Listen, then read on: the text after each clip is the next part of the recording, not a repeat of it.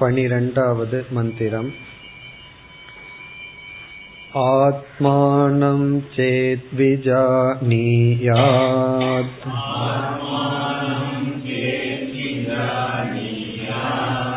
अयमस्मीति पूरुषः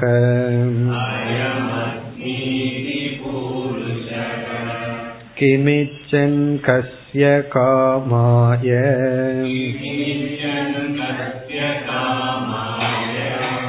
शरीरमनुसञ्जरेत्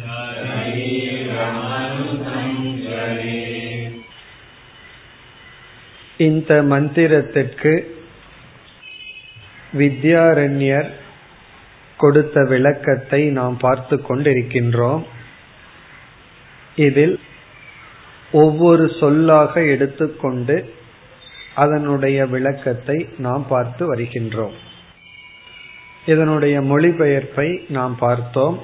முதல் வரியில் ஒரு சாதகன் தன்னை இந்த பரமாத்மா என்று அறிவானாகில் எதை விரும்புபவனாக யாருடைய விருப்பத்திற்காக தன்னுடைய சரீரத்தை தொடர்ந்து தன்னை துயருறுத்தி கொள்வான்?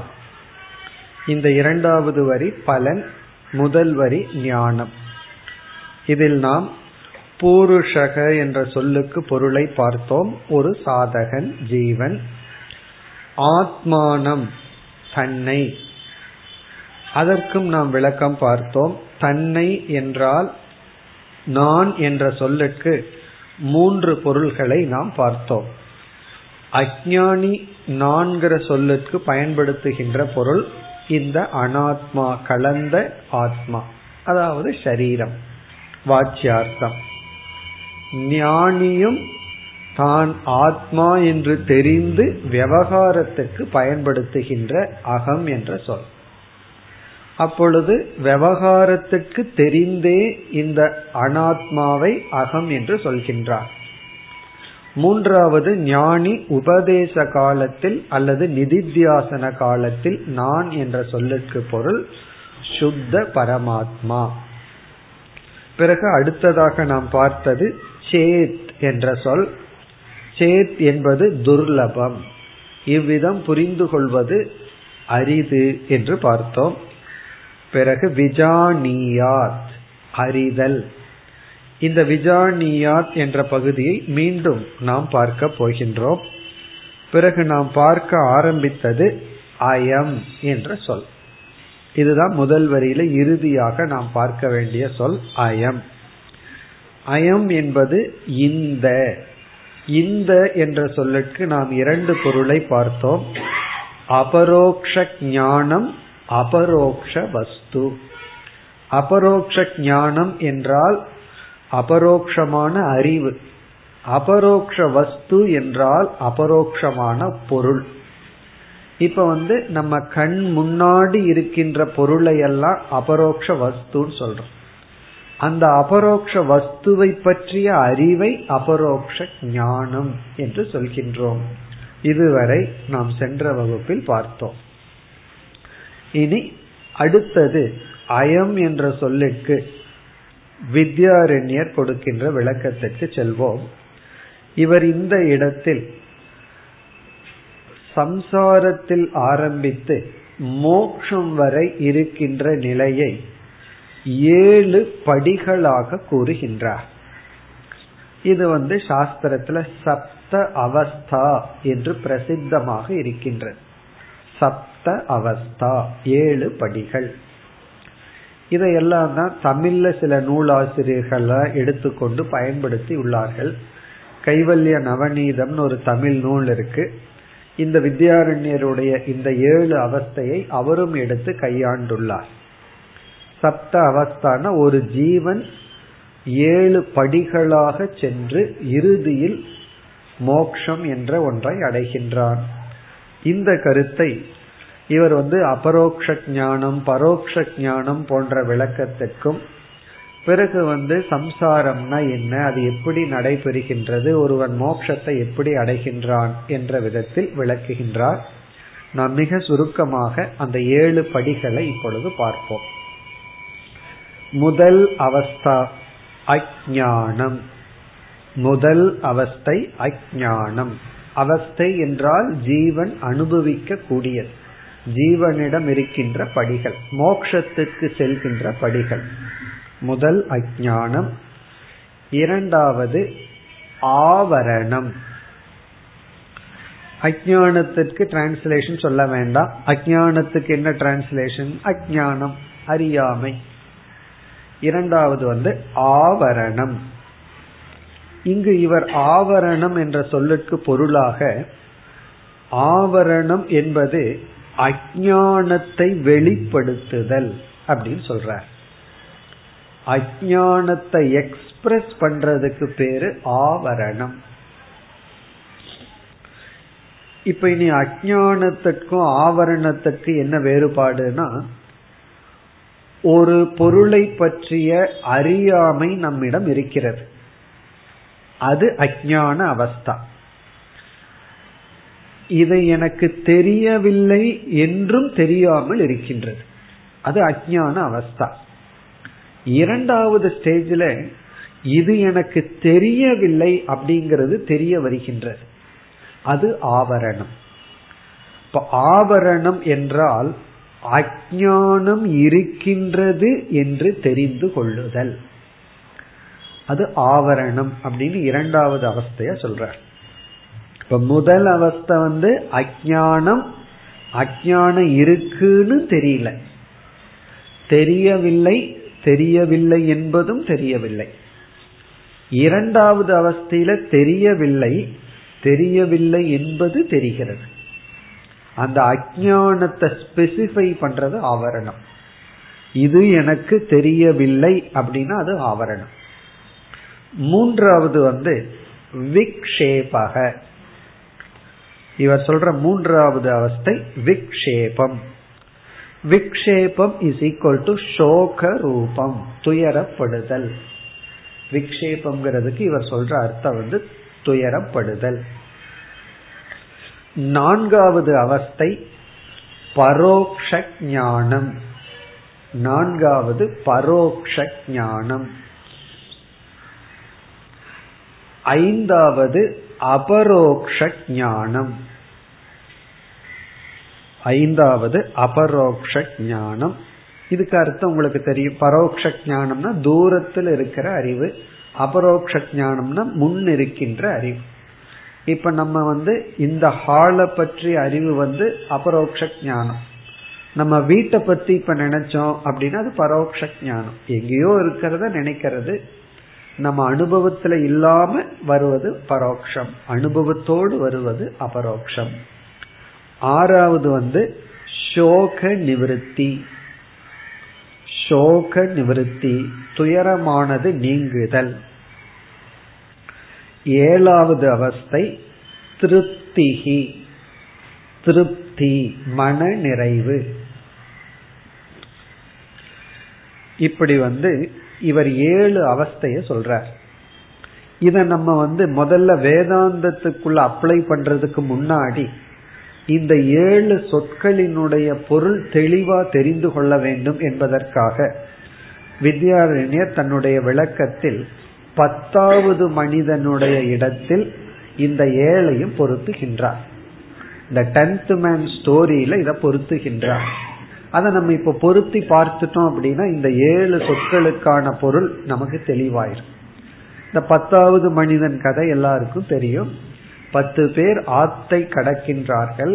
கடந்ததற்கு பிறகு எல்லாம் கடந்துட்டமான அவன் எண்ணி பார்க்கும் பொழுது அவனுடைய கணக்குல ஒன்பது தான் வருது. பத்தாவது மனிதனாக தன்னை அவன் எண்ணவில்லை. பிறகு ஒருவர் வந்து வரிசையா அவனையும் நிறுத்தி நீ தான் பத்தாவது மனிதன்கிற ஞானத்தை கொடுக்கின்றார். இப்ப இந்த கதையில வந்து இந்த ஏழையும் முதல்ல பொருத்துறார். பிறகு வந்து ஆத்ம விஷயத்துல பொருத்துகின்றார். அதை இப்பொழுது பார்ப்போம். இந்த டென்த் மேன் ஸ்டோரியில முதல் அவஸ்தை வந்து இவனுக்கு வந்து அஜானம் முதல்ல அவனுக்கு இருக்கு. இந்த முதல் அவஸ்தை என்ன அஜானம் என்றால் பத்து பேர் இவர்கள் கடந்து விட்டார்கள். இவனுக்கு வந்து பத்து பேர் இருந்த போதிலும் இவனுக்குள்ள இனிமேல் பத்தாவது மனிதன் தொலைய போறான். பத்தாவது மனிதன் காணாமல் போக போகின்றான். ஆகவே முதல்ல இவனுக்கு என்ன இருக்கு அப்படின்னா பத்தாவது மனிதனை பற்றிய அஜானம் இருக்கின்றது. பத்தாவது மனிதன் காணவில்லைங்கிற அஜானத்தை இவன் வெளிப்படுத்தவில்லை. ஃபர்ஸ்ட் ஸ்டேஜ்ல அந்த அஜான பீஜம் இவன இடத்தில் இருக்கின்றது. அப்ப ஃபர்ஸ்ட் இவனுக்கு வந்து எல்லாம் வந்தாச்சான்னு பார்த்த உடனே இவனிடத்துல அஜானம் இருக்கு. அஜானத்தை வெளிப்படுத்தவில்லை. பிறகு இவன் எண்ணுகின்றான். எண்ணியவுடன் பத்தாவது மனிதன் காணவில்லை அப்படின்னு அஜானத்தை வெளிப்படுத்துவது ஆவரணம். இப்ப ஆவரணம் எப்ப வருதுன்னா கவுண்ட் பண்ணினதுக்கு அப்புறம் வருது. கவுண்ட் பண்றதுக்கு முன்னாடியே அஜானம் பீஜம் இவனுக்கு இருக்கு. இவனுடைய நேச்சர் இவனை விட்டுட்டு தான் எண்ணுவான் அப்படின்னு. அப்ப வந்து எல்லாம் வந்துட்டாங்களான்னு நினைக்கும் பொழுது கண்டிப்பா ஒருத்தனை மிஸ் பண்ண போறான். மிஸ் பண்ண போறது தெரியாத அஜானம் அவனிடத்துல இருந்தது. நான் ஒருத்தனை மிஸ் பண்ணிட்டேன். நம்மிடத்தில் வந்தவர் ஒருவரை காணவில்லை அப்படின்னு அஜான உள்ளேக்கணம் ஆவரணம்னு சொல்லப்படுது. உள்ளேக்கணம்னா அந்த கிண்டில் பண்றது. வெளிப்படுத்துதல் எக்ஸ்பிரஸ் பண்றது ஆவரணம். பிறகு மூன்றாவது அவனுக்குள்ள வர ஸ்டேஜ் என்ன? சோகம் துயரம் விக்ஷேபம். பத்தாவது மனிதனை நம்ம வந்து மிஸ் பண்ணிட்டோம். பத்தாவது மனிதன் இறந்து விட்டான். அவனை காணவில்லை. ஆத்துல அவன் சென்று விட்டான். அப்படின்னு சோக ரூபம் மூன்றாவது அவஸ்தை. பிறகு நான்காவது அவஸ்தை என்ன? இவனுடைய துயரத்தை பார்த்து ஒருவர் குரு ஆனவர் வந்து எண்ணி பார்க்கிறார் அவர் மனதுல. பிறகு அவருக்கு தெரிஞ்சு போயிருது என்ன விஷயம்னு சொல்லி. பிறகு அவனுக்கு சொல்றார் பத்தாவது மனிதன் இருக்கின்றான் அப்படின்னு சொல்ற. இது வந்து இவனுக்கு ஒரு திருப்தி கிடைக்குது. ஒரு மனசுல வந்து ஒரு சந்தோஷம் கிடைச்சு ஓ பத்தாவது மனுஷன் இருக்கான் அப்படிங்கிற எண்ணம் இவனுக்கு கிடைக்கிறது. அது நான்காவது பரோக்ஷ ஞானம். பரோக்ஷ ஞானம்ங்கிறது என்ன? பத்தாவது மனிதன் இருக்கின்றான். இனி அடுத்தது குரு என்ன செய்கின்றார்? வரிசையா நிறுத்தி கவுண்ட் பண்ணி நீதான் அந்த பத்தாவது மனிதன் சொல்லிக் கொடுக்கின்றார். பிறகு பத்தாவது மனிதன் இருக்கின்றான்ங்கிறத பத்தாவது மனிதனா நான் தான் இருக்கின்றேன்னு புரிஞ்சுக்கிறது அபரோக்ஷ ஞானம். பிப்த் ஸ்டேஜ் பரோக்ஷ ஞானத்தை தொடர்ந்து அபரோக்ஷ ஞானம். பிறகு ஆறாவது உடனே என்ன ஏற்படுகின்றது? சோகமானது நீங்குகின்றது. சோக நிவிருத்தி. சோக நிவிருத்தினா மனதில் இருக்கிற சோகம் போயிட்டா மனது சூன்யமா இருக்குமான்னு ஒரு சந்தேகம் வந்துடுது உடனே ஏழாவது ஸ்டேஜ் திருப்திகி. புதுசா ஒரு திருப்தி அவனிடத்திலிருந்து வருது. துயரம் போகுது. சில சமயங்கள்ல மனதுல துயரம் இருக்காது சந்தோஷம் இருக்காது வரும்னு இருக்கும். அப்படி இல்லாம அவனுக்குள் ஒரு பாசிட்டிவா திருப்தி வருகின்றது. அது வந்து செவன்த் ஸ்டேஜ் இப்படி பத்தாவது மனிதன் இடத்துல போடுற இனி நம்ம ஆத்ம விஷயத்துக்கு வந்தா எல்லாருக்கும் ஆத்ம அஜானம் இருக்கு. நான்கிற சொல்லுக்கு சரியான அர்த்தம் என்ன? எல்லாரிடத்திலும் இருக்கு. ஆனால் எல்லோருக்கும் என்ன தெரியவில்லை? நான் என்னை அறியவில்லைங்கிறதும் தெரியவில்லை. அப்ப ரெண்டு அஜானம் ஆத்ம அஜானம் ஆத்ம அஜான அஜானம் அப்படின்னு என்ன அர்த்தம்? ஆத்மாவை தெரிஞ்சுக்காதது ஒண்ணு ஆத்மாவை தெரிஞ்சுக்கவில்லை அப்படிங்கிற ஒரு அஜானம் இந்த ரெண்டு எல்லா ஜீவனிடத்தில் பிறப்பிலிருந்து இருக்கிறது. பிறகு வந்து ஏதோ புண்ணிய வசத்துல இரண்டாவது ஆவரணம் வருகின்றது. அந்த ஆவரணம் அப்படின்னு சொன்னா இவர் கொடுக்கிற அர்த்தம். பொதுவா ஆவரணத்துக்கு மறைத்தல்னு சொல்லுவோம். இந்த இடத்துல ஆவரணம் என்றால் இவனுடைய அஜானமானது வெளிப்படுகின்றது. எப்படி சொல்றான்? எனக்கு என்னை தெரியவில்லை. எனக்கு ஒண்ணுமே புரியல. நான் யாருங்கிறதுல குழம்பி உள்ளேன் அப்படின்னு அவன் சொல்கின்றான். அது ஆவரணம். அஜானம் இவனுக்கு தெரிகின்றதே தவிர அஜான நிவிருத்தி ஏற்படவில்லை. அதுதான் இங்க வித்தியாசம். எனக்கு தெரியல அப்படிங்கிறது தெரிஞ்சா நமக்கு மோட்சம் இல்லை தெரியல அப்படிங்கிறது தெரிஞ்சதற்கு பிறகு அந்த அஜானத்தை நீக்கல. ஆனா அஜானம் இருக்குங்கிறது மட்டும் தெரிகின்றது. ஆகவே இப்ப வந்து மூன்றாவது ஸ்டேஜ் வந்து விக்ஷேபம். இங்க விக்ஷேபம்னா சம்சாரம். இந்த சம்சாரம் யாருக்கு இருக்கு? அஜானிக்கு இருக்கு ஆவரணத்தை அடைஞ்சவனுக்கு இருக்கு. அஜானிக்கும் சம்சாரம் இருக்கு ஆவரணத்தை உடையவனுக்கும் சம்சாரம் இருக்கின்றது. ஆனால் ஆவரணத்தை உடையவனுக்கு எனக்கு அஜானம் இருக்குங்கிறது தெரிகின்றது. ஆவரணம் இல்லாதவனுக்கு அது தெரிவதில்லை. ஆனா விக்ஷேப ரெண்டு பேர்த்துக்கும் காமன் எனக்கு அஜானம் இருக்குன்னு துயரப்படுறான். அஜானம் இருக்குன்னு தெரியாதவனும் துயரப்படுகின்றான். அப்ப ஆவரணத்துல என்ன பலன்னா? ஆவரணம் யாருக்கு இருக்கோ அறியாமை எனக்கு இருக்குன்னு யாருக்கு தெரியுதோ அவன் நாலாவது ஸ்டேஜுக்கு வருவான். பரோக்ஷ ஞானத்துக்கு வருவான். என்ன எனக்கு அஜானம் இருக்குன்னு தெரிஞ்சதனுடைய விளைவு அதை நிவர்த்தி செய்ய முயற்சி செய்வான். அது பரோக்ஷ ஞானம். பிறகு பரோக்ஷ ஞானம் நாளடைவில் அபரோக்ஷ ஞானமாக மாறுகின்றது. இங்க பரோக்ஷ ஞானத்துல அழியாத பிரம்மன் இருக்கின்றது அப்படிங்கிற ஞானம். பிரம்ம அஸ்தி. பிரம்மன் இருக்கின்றது அது ஞானம். அபரோக்ஷ ஞானத்துல பிரம்ம அஸ்மி. பிரம்ம அஸ்மி. பிரம்மனாக நான் இருக்கின்றேன். அதான் ரெண்டுக்குள்ள வேறுபாடு. பிரம்மன் இருக்குன்னா பரோட்ச ஞானம். பிரம்மனா இருக்கிறேன்னா அபரோக்ஷ ஞானம். பிறகு இந்த அபரோக்ஷ ஞானத்தினுடைய விளைவு என்ன? சோக நிவிருத்தி துயரமானது நீங்குகின்றது. அதை தொடர்ந்து திருப்தி மன நிறைவு ஏற்படுகின்றது. இப்ப இதுல வந்து முதல் மூன்றும் அஜானம் ஆவரணம் விக்ஷேபம்.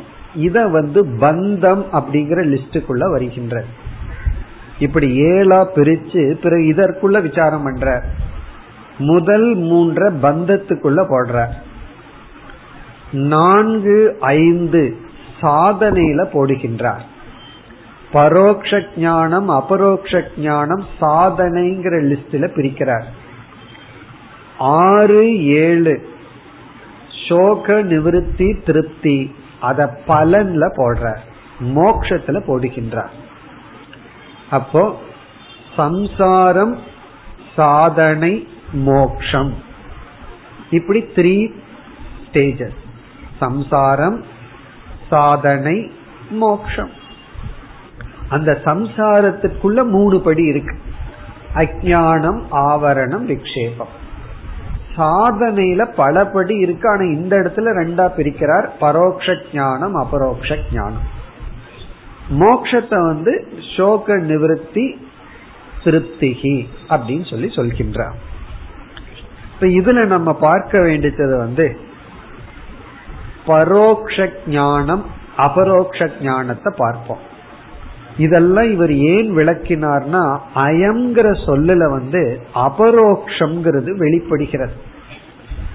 இங்க உபநிஷத்துல பிரம்மனை அபரோக்ஷமாக யார் அறிகின்றார்களோ அப்படின்னு சொல்லும் பொழுதே பிரம்மத்தை பரோட்சமா அறியற ஒரு ஸ்டேஜ் இருக்கு அபரோக்ஷமா அறிய வேண்டும்னு ஒன்று வருகிறது. ஆகவேதான் இந்த ஏழு அவஸ்தையை அறிமுகப்படுத்தினார்.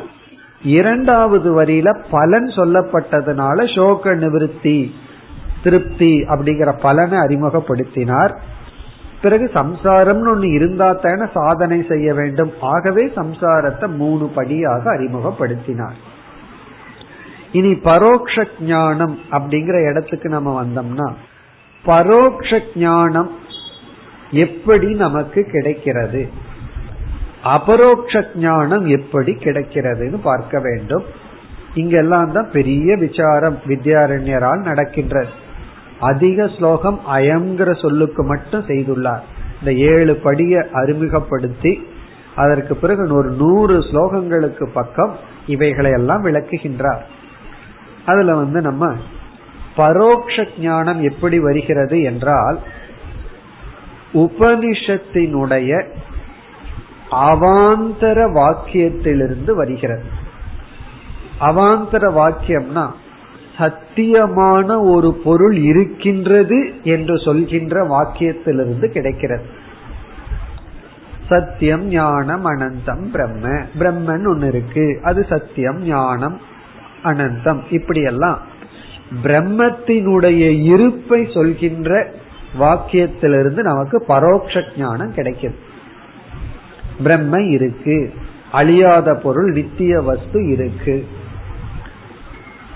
பிறகு அபரோக்ஷ ஞானம் எப்படி கிடைக்கிறதுனா அபரோக்ஷ ஞானமானது மகா வாக்கியத்திலிருந்து கிடைக்கிறது.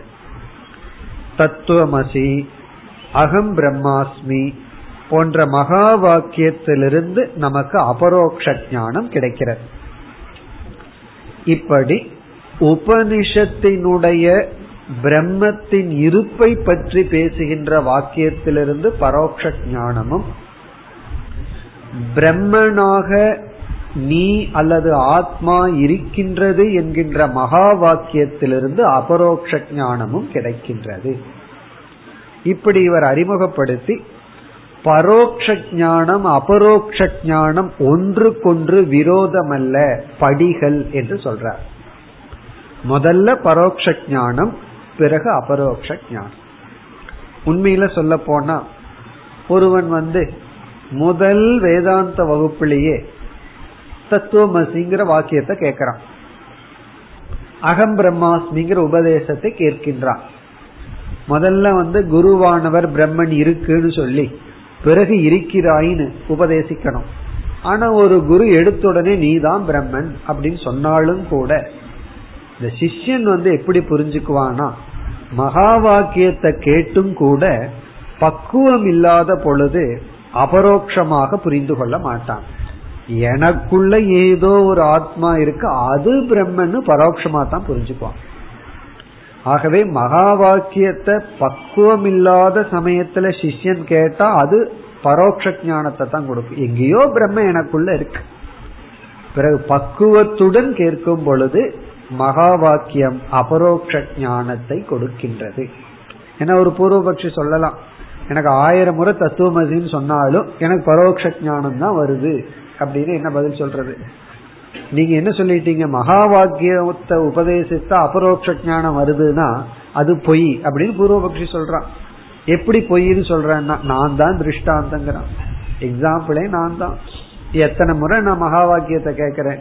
எனக்கு எங்க அபரோக்ஷ ஞானம் வந்தது? ஆகவே மகா வாக்கியத்திலிருந்து அபரோக்ஷ ஞானம் வருவது பொய். சந்தேகம் இருந்தா என்னையே பாருங்கன்றான் அதுக்கு நம்ம என்ன பதில் சொல்றோம்? உனக்கு மனப்பக்குவம் வந்தா வேற வழி இல்லாம நீ புரிந்து கொள்வாய். மனப்பக்குவம் இல்லைன்னா என்னதான் நீ தான் பிரம்மனை அடிச்சு சொன்னாலும் இடிச்சு சொன்னாலும் நம்ம வந்து பரோட்சமா தான் புரிந்து கொள்வோம். இனி பரோக்ஷ ஞானத்திலிருந்து அபரோக்ஷ ஞானம் வந்து அதே வேதாந்தத்திலிருந்து தான் கிடைக்குது. இந்த மகா வாக்கிய விசாரம் அதையும் வித்யாரண்யர் செய்கின்றார். அது மூன்று ஸ்டேஜில் செய்யப்படுகிறது. எது? பரோக்ஷ ஞானம் மகா வாக்கிய விசாரம். அது ஃபர்ஸ்ட் வந்து பதார்த்த ஞானம். பதார்த்த ஞானம் அப்படின்னு சொன்னா தது துவம் அசிங்கிற பதத்தினுடைய ஞானம். ததுன்னு சொல்ல எடுத்துக்கணும். அந்த சொல்லுக்கு என்ன சாதாரணமான பொருள்? ஈஸ்வரன் ஒரு பொருள். பிறகு துவம் அப்படின்னு ஒரு சொல்ல எடுத்துக்கிறோம். சாதாரணமான பொருள் ஜீவன். அத வாச்சியார்த்தம். அசிங்கிற சொல் சம்பந்தத்தை குறிக்கின்றது. இவ்விதம் முதல்ல பதார்த்த ஞானம் அப்படின்னா வாச்சியார்த்தம். அந்த இறைவன் நான் ஜீவன் இரண்டும் ஒன்று. இதெல்லாம் விசாரம் பண்றது ஃபர்ஸ்ட் ஸ்டேஜ் செகண்ட் ஸ்டேஜ் வந்து லட்சியார்த்தம். லட்சியார்த்தம் அப்படின்னு சொன்னா துவம் அப்படிங்கிறதுக்கு ரெண்டு அர்த்தம் இருக்கு. அனாத்மாவை நீக்கின அர்த்தம். அனாத்மாவுடன் கூடிய அர்த்தம். இப்படி பிரிச்சு அனாத்மாவை நீக்கிய அர்த்தத்தை எடுத்துக்கொள்வது லட்சியார்த்தம். இந்த உடலை நீக்கி உடலுக்கு ஆதாரமா இருக்கிற சைத்தன்யத்தை மட்டும் காட்டுவது வந்து எடுத்துக்கொள்வது லட்சியார்த்தம். அதே போல தத்பதத்துல உலகத்தை நீக்கி அந்த உலகத்துக்கு ஆதாரமான பிரம்ம சைத்தன்யத்தை மட்டும் எடுத்துக்கொள்வது. பிறகு மூன்றாவது ஸ்டேஜ்ல வந்து ஐக்கிய ஞானம். ஐக்கிய சாமானாதி கரண்யம் சொல்றது. ஐக்கிய சாமானாதி கரண்யம் இப்படி மூணு ஸ்டேஜ்ல மகா வாக்கியம் வேலை செய்கிறது. இவ்விதம் அபரோக்ஷ ஞானத்தை நம்ம அடைஞ்சு இந்த அபரோக்ஷ ஞானத்தின் மூலமாக இனி பலன் வருகின்ற இத்துடன் முதல் வரியினுடைய விளக்கம் முடிவடைகின்றது. நம்ம ரொம்ப சுருக்கமா பார்த்திருக்கோம் வித்யாரண்யருடைய விளக்கத்தை. இப்ப முதல் வரியில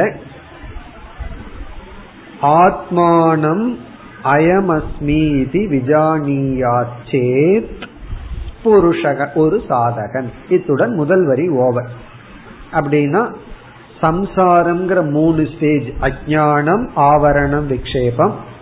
பிறகு சாதனை அப்படிங்கிற பரோட்ச ஞானம் அபரோக்ஷ ஞானம் இதெல்லாம் முடிஞ்சா முதல் வரியில அபரோக்ஷ ஞானத்தை அடைந்தால். இனி இரண்டாவது வரிக்கு வருகின்றோம். இரண்டாவது வரியில கடைசி ரெண்டு ஸ்டேஜ் சோக நிவிருத்தி திருப்திகி அப்படிங்கிற ரெண்டும் வருது. அதுல வந்து சோக நிவிருத்திங்கிறது அனர்த்தம் நம்ம விட்டு போறது. திருப்தி அப்படிங்கிறது ஆனந்தம் நம்மை நாடி வருதல். மனசுக்குள்ள பாசிட்டிவா திருப்தியா இருத்தல். பிறகு வந்து அந்த நெகட்டிவ் ஃபீலிங் எல்லாம் நம்மை விட்டு போகுதல். இத வந்து இங்கு உபனிஷத் எப்படி சொல்கிறது என்றால் இவன் துயரப்பட மாட்டான் அப்படிங்கறத ஒரு ஆக்ஷேபமாக உபனிஷத் தெரிவிக்கின்றது. எப்படி? கிமிச்சன் கசிய காமாய ஷரீரம் அணுசம்ஜரேத் இத மூணு பகுதியா வித்யாரண்யர் பிரிச்சு கிமிச்சன் அதை எடுத்துட்டு விளக்குகிறார். கசிய காமாய ஷரீரம் அணுசம்ஜரேத் இப்ப கிமிச்சன்கிற பகுதிக்கு வருகின்றோம். கிமிச்சன்னா எதை விரும்புபவனாக? கத்திய காமாயன யாருடைய பயனுக்காக தன்னை துயருறுத்தி கொள்வான். இங்க கிமிச்சென்கிற பகுதியில என்ன செய்யப்படுகிறது என்றால் எதை விரும்புபவனாக அப்படின்னா இவன் விரும்புவதற்கு எந்த பொருளும் இல்லை என்று போக்ய நிஷேதம் செய்யப்படுகிறது. போக்ய நிஷேதம் என்றால் அனுபவிக்கப்படுகின்ற ஆசைக்குரிய பொருளே இல்லை என்று சொல்லப்படுகிறது. ஒருவனுக்கு வந்து ஆசை வராம இருக்கிறதுக்கு ரெண்டு காரணம். கடைக்கு நம்ம போறோம்.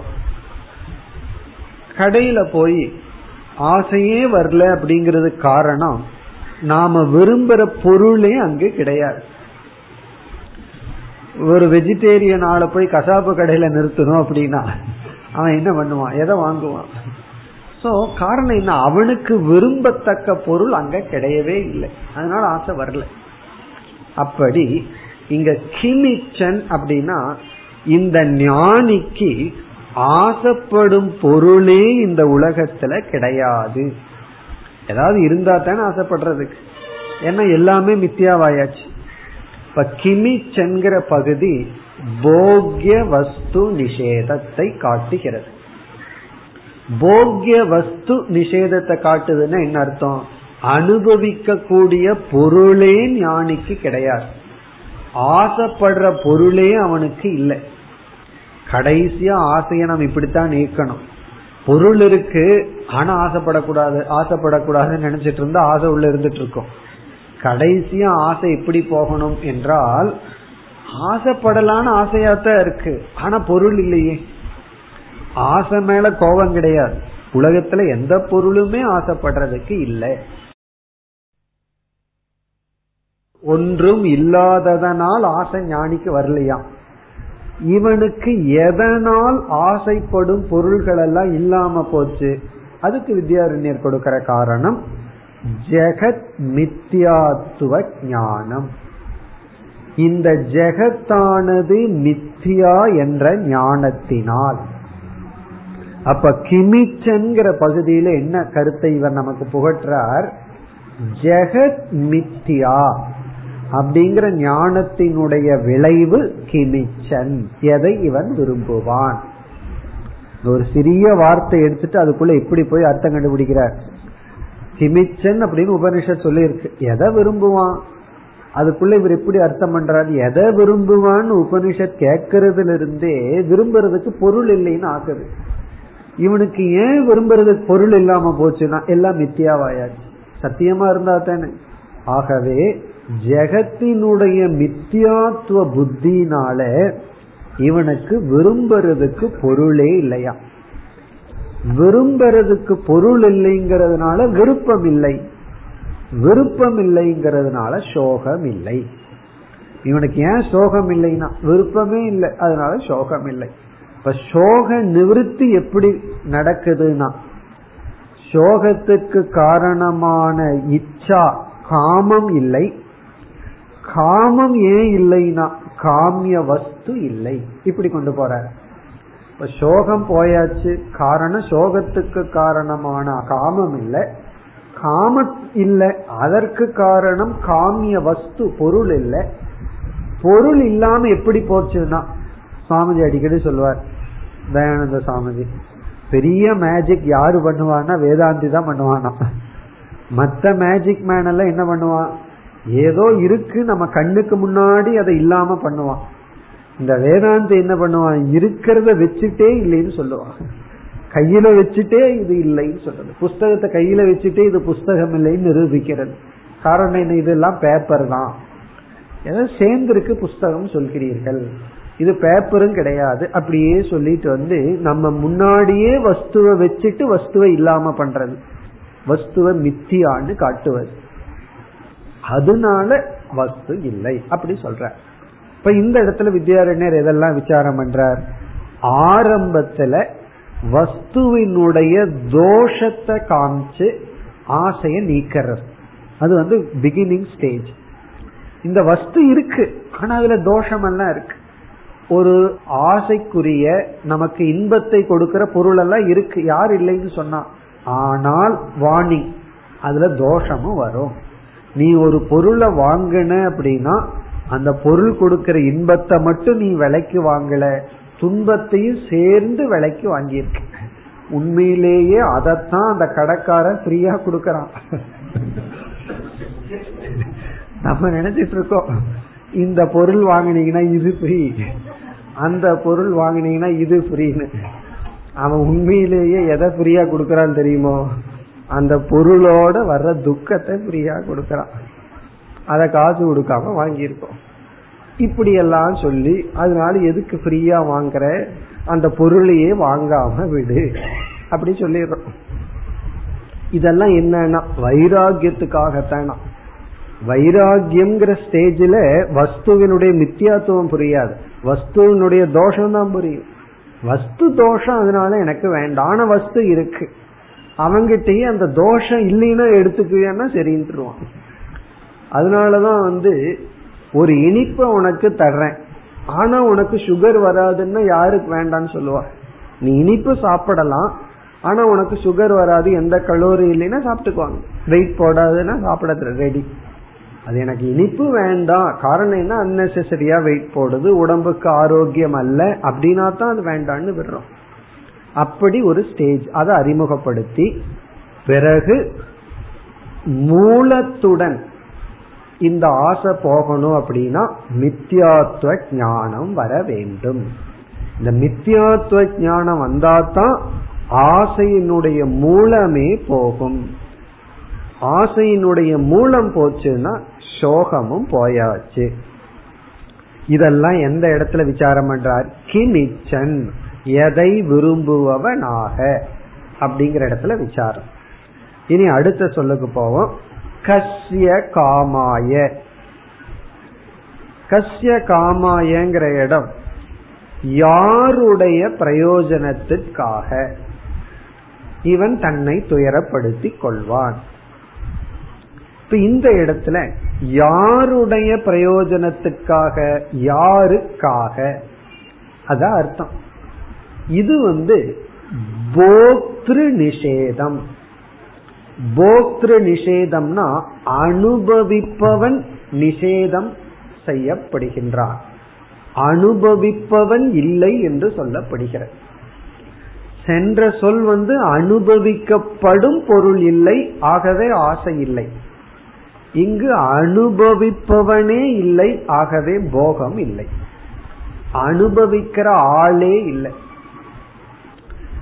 அதாவது வந்து ஃபர்ஸ்ட்ல வந்து கடையில ஆப்ஜெக்ட் இல்ல அதனால சேல்ஸ் ஆகல. செகண்ட்ல வந்து கஸ்டமர் இல்ல அதனால சேல்ஸ் ஆகல. இங்க கசிய காமாயன கஸ்டமர் கிடையாது. அதனால அங்க சேல்ஸ் ஆகல. நோ டிரான்சாக்சன் நோ போகம். யாருடைய பிரயோஜனத்துக்காக அப்படிங்கிற இடத்துல போக்தாவே இல்லை என்று சொல்லப்படுகிறது. போக்தான் ஒருத்தன் இருந்தா தானே போகமோ சுகதுக்க அனுபவம் எல்லாம் இருக்கும் போக்தாவே இல்லை அப்படின்னா. இது எப்பொழுதுனா போக்தாவே இல்லை அப்படிங்கிறது வந்து நடக்க வேண்டும் என்றால் எப்படி போக்கியம் இல்லைங்கிற ஞானத்துக்கு ஜெகத்தினுடைய மித்தியாத்துவ புத்தி தேவையோ அதே போல போக்தா இல்லைங்கிற ஞானம் வந்து ஆத்மாவினுடைய அசங்கத்துவ புத்தியினால்.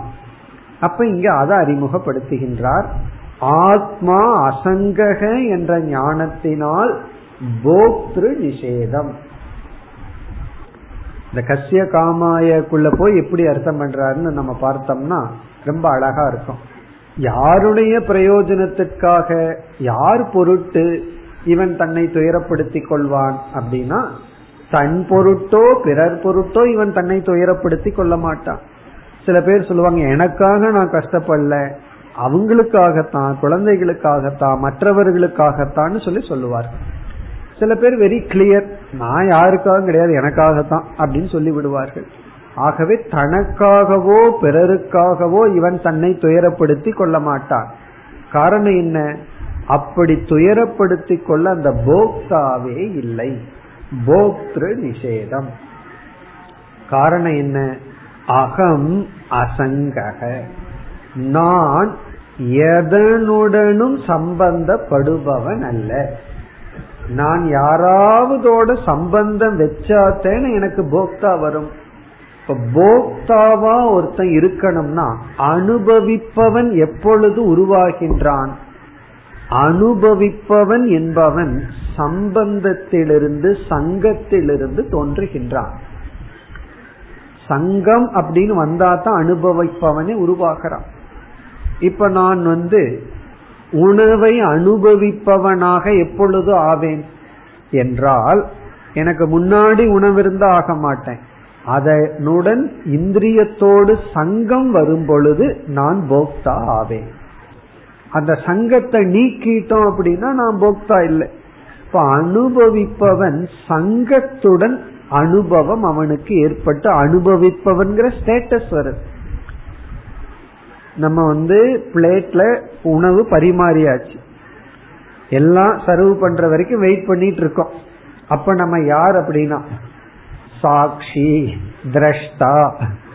ஆனா பற்றுள்ள சாட்சியா இருப்போம். எப்ப பிரம்மா இருப்பான் சொல்லுவாங்களான்னு சொல்லி சாட்சியா பார்த்துட்டு இருக்கோம் எப்பொழுது போக்தா வாகிறேன்னா எப்பொழுது சாப்பிட ஆரம்பிக்கிறனோ அப்ப போக்தா அப்ப சங்கத்துடன் போக்தா வருகின்றான். எப்பொழுது நான் அசங்கம்னு புரியறனோ அப்ப போக்தா உருவாவதே இல்லை. போக்தாவே தோன்றவில்லை என்றால் ஏது போகம்? போகம்னா சுகதுக்கம் ஏது? ஆகவே கசிய காமாயங்கிற பகுதியில நான் அசங்கம் ஆத்மா அசங்கம்ங்கிற ஞானத்துல போக்தா இல்லாம போறான். ஜெகன் மித்தியாங்கிற ஞானத்துல போக்கியம் இல்லை. உண்மையிலேயே இந்த ரெண்ட பிரிக்க முடியாது. வஸ்து இல்லை அப்படின்னாலும் நேச்சுரலா போக்தா இல்லை. போக்தாவே இல்லைன்னா வஸ்து எங்க இருக்க போகுது? ஆகவே இந்த ரெண்டும் சேர்ந்தே இருக்கின்ற ஞானம். இப்ப இந்த இடத்துல வந்து போக்தா இல்லை அப்படிங்கறத வித்யாரிஞர் விசாரம் செய்யறார் இப்ப போக்தா இல்லைன்னு உபனிஷத்து நிஷேதம் பண்ணும் போதே ஏதாவது ஒரு பொய்யான போக்தாவை அறிமுகப்படுத்த வேண்டும் அல்லவா? அதை உபனிஷத்திலிருந்து அறிமுகப்படுத்துகின்றார். அப்ப எந்த இடத்துல உபனிஷத்துல ஆத்மாவை போக்தான்னு அறிமுகப்படுத்தி இருக்கு நிஷேதம் பண்றதுக்கு? அதை கோட் பண்றார். ஆத்மனஸ்து காமாய சர்வம் பிரியம் பவதி. அந்த வாக்கியத்தை அறிமுகப்படுத்தி ஆத்மனஸ்து காமாய தன்னுடைய இன்பத்துக்காகத்தான் அனைத்தும் பிரியமாகிறதுன்னு சொல்லி உபனிஷத் வந்து ஆரம்பத்துல போக்தாவை அத்தியாரோபம் செய்துள்ளதுன்னு அறிமுகப்படுத்துறார். அது எதுக்கு உபனிஷத் வந்து போக்தாவை அறிமுகப்படுத்துதுன்னா உன்னுடைய லட்சியம் போக்கியம் அல்ல. நாம நினைச்சிட்டு இருக்கோம் இந்த போக்கியம் தான் என்னுடைய லட்சியம்னு. அதுவல்ல. இந்த போக்கியத்தை நீ உண்மையிலேயே விரும்பல நீ உண்மையிலேயே விரும்புறது போக்தாவத்தான்.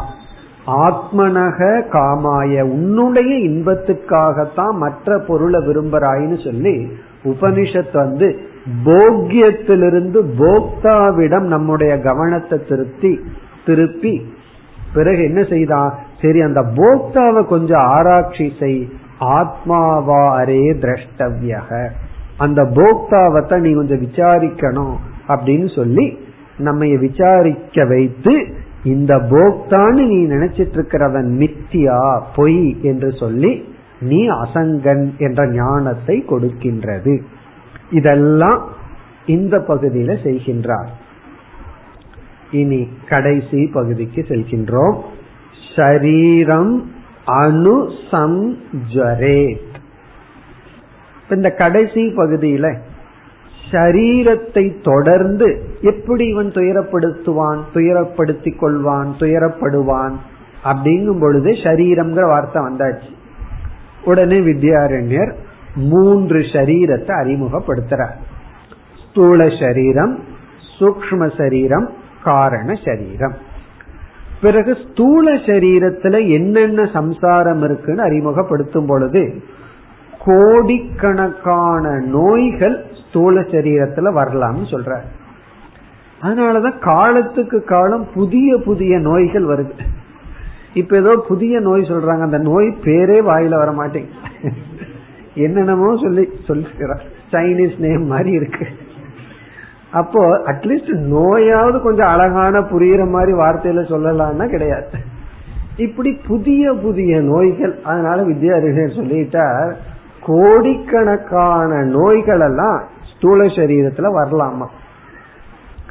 பிறகு சூக்ம சரீரத்துக்கு போற அதுல வந்து காம குரோதமெல்லாம் நம்மைய வந்து அடைஞ்சதுனால சம்சாரமா? காம குரோதம் எல்லாம் நம்ம வந்து அடைஞ்சாச்சு அதனால சம்சாரம். பிறகு சமதமாதிகளெல்லாம் நம்ம அடையலின்னு சம்சாரமா. அப்படி ரெண்டு விதமான சம்சாரத்தை சூக்ம சரீரத்தில் அறிமுகப்படுத்துறாரு. ஒன்னு வந்து கெடுக்குது. ஒன்னு வராம துயரப்படுத்துது. சில பேர் வந்து கஷ்டப்படுத்துவார்கள் சில பேர் வராம கஷ்டப்படுத்துவார்கள்.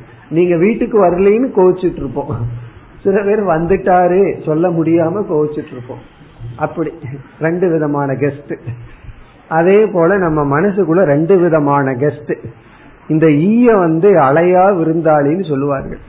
அலையா விருந்தாளின்னா அழைக்காம வர்றது யாருன்னா ஈ தான் பிளை அதெல்லாம் என்னென்ன? காமக்ரோதமா. பிறகு சமதமாதிகள் எல்லாம் இருக்கு. அது எவ்வளவு அழைச்சாலும் வரமாட்டேங்குது. சில கெஸ்ட் போல. சில பேர் வரவே மாட்டார்கள். அப்படி நம்மை துயரப்படுத்துகிறது. காரண சரீரத்துக்குள்ள போய் என்ன சொல்றார்? அது துக்க பீஜமாக இருக்கின்றது. துக்கத்துக்கு அது விதையா இருக்குன்னு அறிமுகப்படுத்தி இந்த மூணு சரீரத்துக்கும் ரோகத்துக்கு ரொம்ப அழகான ஒரு சம்பந்தம் சொல்ற. இதெல்லாம் ஆயுர்வேத டாக்டர்ஸுக்கு தெரிஞ்ச தெரிஞ்சிருக்க வேண்டியது அல்லது அதனாலதான் அவங்க பொழப்பே ஓடுது. என்ன சொல்ற இந்த ஸ்தூல சரீரத்தில் இருக்கிற நோயை எல்லாம் நீக்கணும்.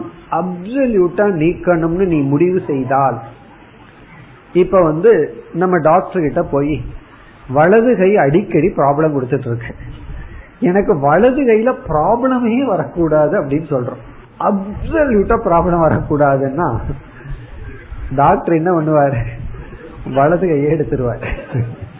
அதுதான் அப்படின்னு வித்யாரண்யர் சொல்றாரு. நீ உடல்ல ஏதாவது ஒரு அங்கத்தை சொல்லி அந்த அங்கத்திலிருந்து உனக்கு ஹண்ட்ரட் பர்சன்ட் தொந்தரவு வரக்கூடாதுன்னா அந்த அங்கத்தை நீக்கிறத தவிர வேற வழி இல்லைன்னு சொல்ற அப்படின்னு சொல்லி என்ன சொல்றாருன்னா நோய் சரீரம் ரெண்டு சமம்னு சொல்ற சரீரம் இஸ் ஈக்குவல் டு நோய் நோய் இஸ் ஈக்குவல் டு சரீரம். அப்படின்னு என்ன அர்த்தம்? சரீரம் இருக்கிற வரைக்கும் நோய் வந்து அதனுடைய பார்ட்டா இருக்கும் பிரிக்க முடியாதுங்கிற இந்த ஆயுர்வேதம் சாப்பிட்டா நோயே வராது தலைவலியே வராதுன்னு எல்லாம் சொல்றது சும்மா. அப்படி இருந்ததுன்னா எல்லாரும் சாப்பிட்டுருக்கலாமே அந்த காலத்துல ஆயுர்வேதம் இருந்தது அந்த உடல் வலிச்சிட்டு இருந்தது. மேபி அதனுடைய சைடு எஃபெக்ட் ஏதாவது ஒரு மெடிசன்ல குறைவா இருக்கலாம் அது வேறு. ஆனா உடல் இஸ் ஈக்வல் டு நோயினே சொல்லிடுறார்.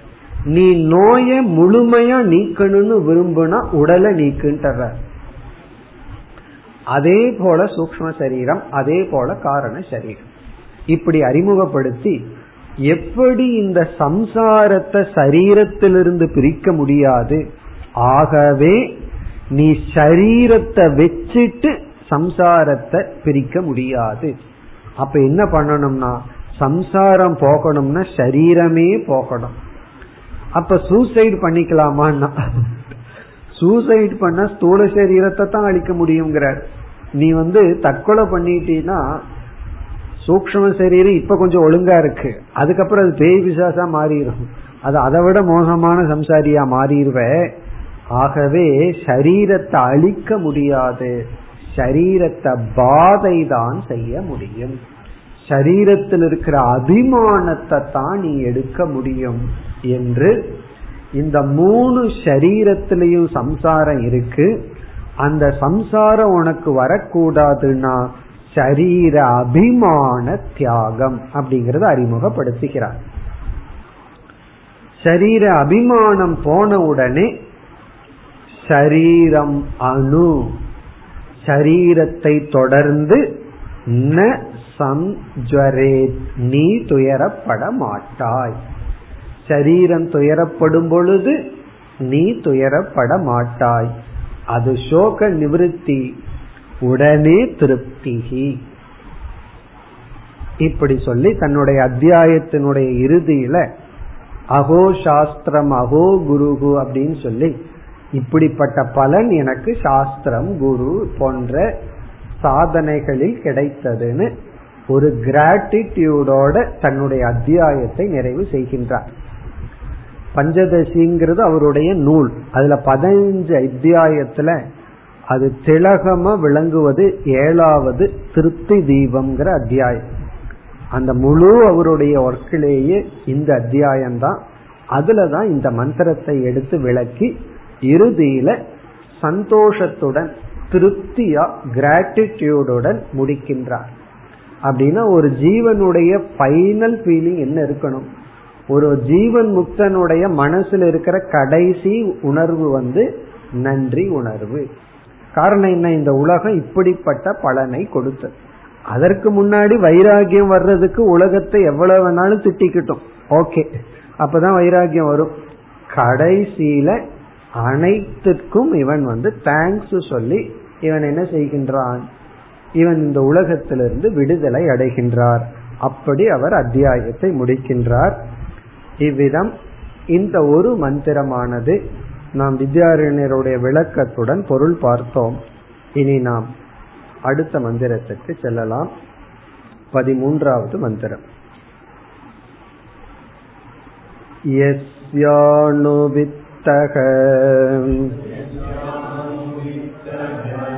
प्रतिबुद्ध आत्मा अस्मिन् सन्देह्ये गगने प्रविष्टः स विश्वकृत् स हि सर्वस्य कर्ता तस्य लोकः स उलोक एव